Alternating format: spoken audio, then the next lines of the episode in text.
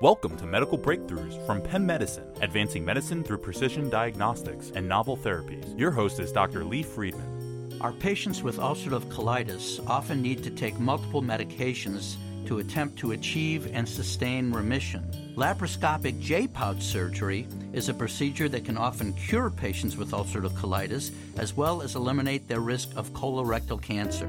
I'm your host, Dr. Lee Friedman, and with me today is Dr. Najjia Mahmoud an associate professor and the chief of the Division of Colon and Rectal Surgery in the Department of Surgery at the Hospital of the University of Pennsylvania. Dr. Mahmoud, welcome to the program. Thank you so much. We're very excited to uh, hear about J pouch surgery, and I'm an internist, so I know really nothing about this. Could you perhaps start by telling us what this procedure is? Well, sure. Um, and I should be a little bit more specific. So, when we say J pouch surgery, what we're really talking about is the removal of the colon and the rectum, and then creation of, you could call it a neorectum or a new rectum, uh, by fashioning it from the terminal ileum and attaching that to the tissue just above the anus in the anal canal. So really, it's a laparoscopic total proctocolectomy with J pouch reconstruction. We also call it an ileal reservoir. We also call it a Parks pouch. So there are a lot of synonymous terms for this, but it's done typically for patients who suffer from uh, ulcerative colitis as well as familial adenomatous polyposis a genetic or an inherited syndrome. And that would make sense, and it essentially limit uh, those latter patients' risk for colorectal cancer? Correct, it does actually. And are all patients with ulcerative colitis candidates for this, or does it need to be something that really affects a large portion of the colon? Ulcerative colitis is a disease that can take a few different forms. It, it can be severe, it can be mild, it can be moderate.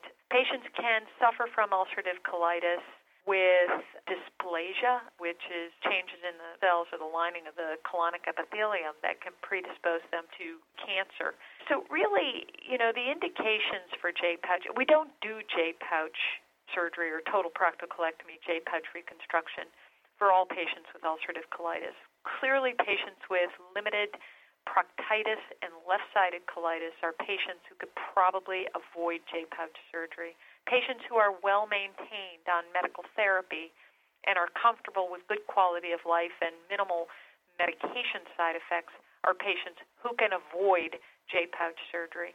Patients who have colonoscopy every year with serial biopsies who lack or fail to show dysplasia, either low grade or high grade, in the colon or rectum are patients who can avoid J pouch surgery. But if any patients fail to meet those criteria, in other words, if they are failing medical management and have become steroid dependent, for example, mm-hmm. symptoms are so miserable that medication doesn't work and their quality of life is suffering, then surgery is the next option. The other thing that we do J-pouch surgery for total proctocolectomy is dysplasia. And we think that patients who have both high and low grade dysplasia is a little bit more controversial, but not, not terribly controversial. But low and, and high grade dysplasia or multifocal low grade dysplasia are patients who are uh, good candidates for J pouch surgery because their risk of cancer is so high. Uh, the cancers that they have can be quite small and quite difficult to detect. That's the other major in- indication for J pouch surgery. Very interesting. And are lesser surgeries ever done for ulcerative colitis? It's an area of, of some controversy.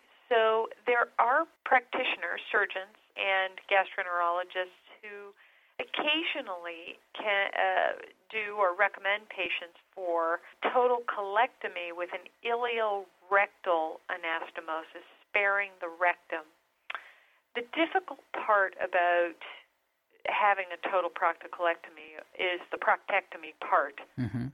total proctocolectomy, because a lot of the function is in the rectum, and a lot of the morbidity of the operation itself is conferred by the proctectomy portion of the case. Damage to the hypogastric nerves controlling sexual function, damage to the parasympathetic nerves controlling urinary function. You know, just simply the functional consequences of not having a rectum to store stool or mediate defecation makes it difficult. So there are very, very select and few patients who may be candidates for a rectal sparing procedure, but it's not very commonly done and it's not a very widely advocated operation. I'll put it that way. If you're just tuning in, you are listening to Medical Breakthroughs from Penn Medicine on ReachMD. I'm your host, Dr. Lee Friedman, and I'm speaking with Dr. Najjia Mahmoud about J pouch surgery. Now, Dr. Mahmoud, you mentioned that it's a relatively big procedure with some risk, but that there are other options should patients not want to have uh, the procedures you were describing. Uh, what are the other options that patients have? Well, I was really uh, kind of referring to the fact that there are sometimes some patients who are so ill, they're so malnourished, or they're on uh, high doses of steroids that we opt to do something called a three stage procedure rather than a two stage procedure. It is not as if the patients don't qualify for J pouch procedure. It's just that putting in a J pouch in a patient who has a prealbumin of less than 10 or 15 or or has an albumin of less than 3 is really dangerous and increases their risks of infection. So what we typically do in those circumstances is that we do what's called a, a three stage. We first do a laparoscopic subtotal colectomy and bring out an end ileostomy.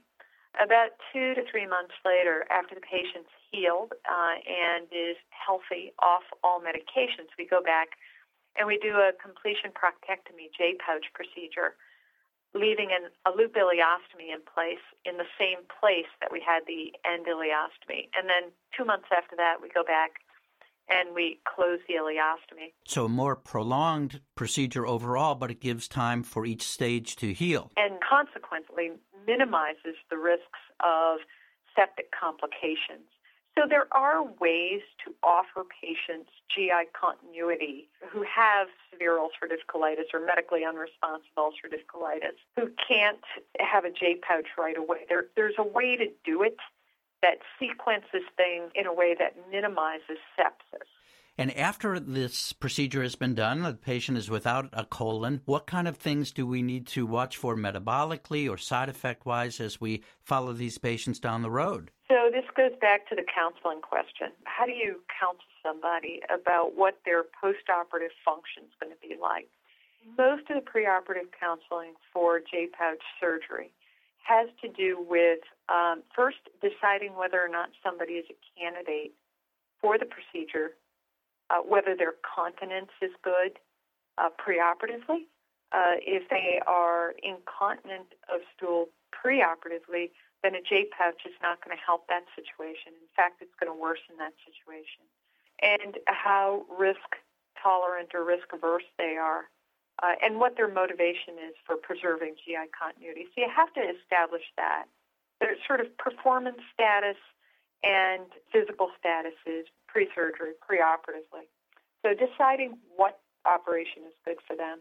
Then you have to talk to them about the functional consequences of J-pouch surgery. Once you've decided, okay, we're going to go down the road of establishing a J-pouch and you are a good candidate for a J-pouch, what kind of function can you expect postoperatively?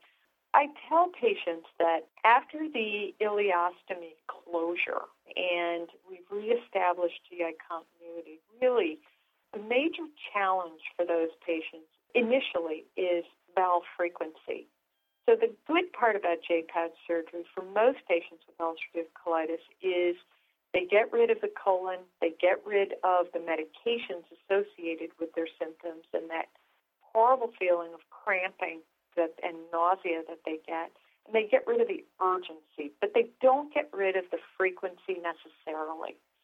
So most patients with J pouches, I say, will have good function if they have between five and seven bowel movements per day. Uh, that's considered good function without urgency.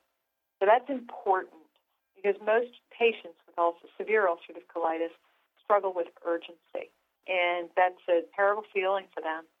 So the fact that they can be medication free without urgency is, is a real triumph. And that is what a J pouch can do. But you also have to tell them, look, you know, initially, when we first close your ileostomy, you could have real frequency. You could go 10, 20, 30 times a day initially for the first few weeks. And there are ways that we can help you through that with things like Imodium, antidiarrheals, fiber to thicken up the stools and reduce peristalsis, make you go less frequently. But there are going to be challenges the first few months after ileostomy closure.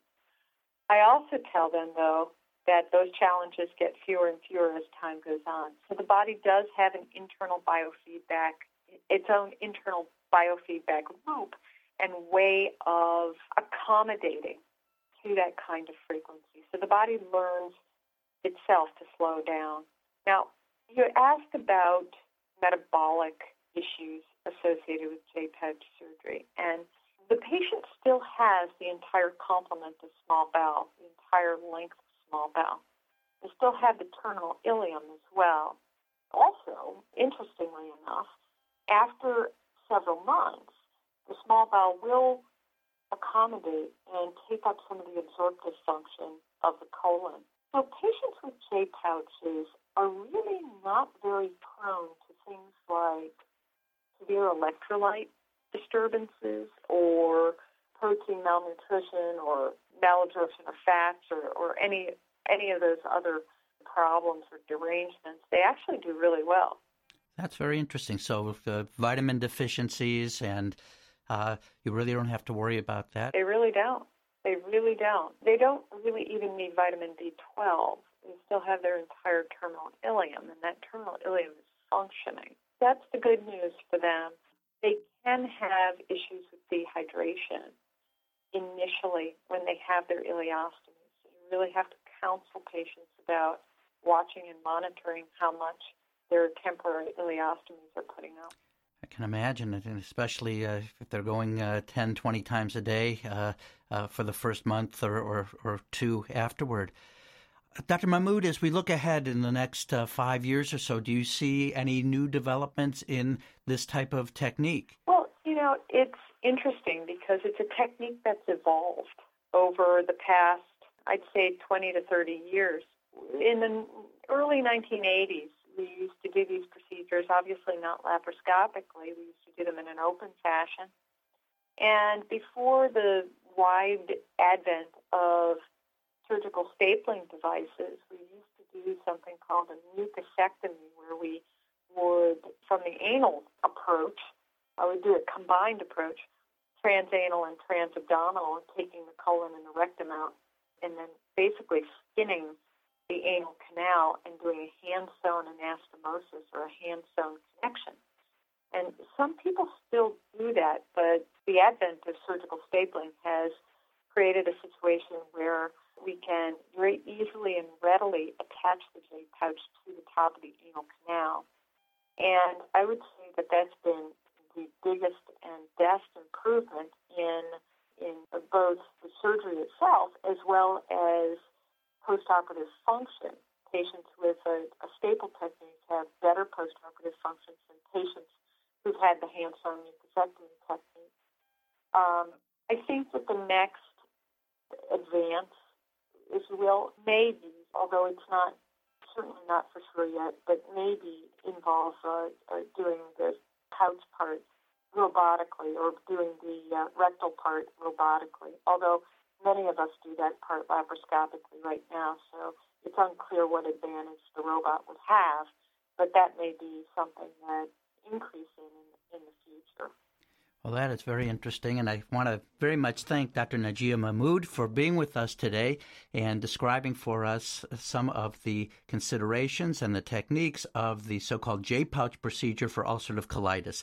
Thank you so much, Dr. Mahmoud. Well, thank you so much, too. It's been a pleasure. You've been listening to Medical Breakthroughs from Penn Medicine. To download this podcast or to access others in the series, please visit reachmd.com/penn and visit Penn Physician Link an exclusive program that helps referring physicians connect with Penn. Here you can find education resources, information about our expedited referral process, and communication tools. To learn more, visit www.pennmedicine.org slash physician link. Thank you for listening.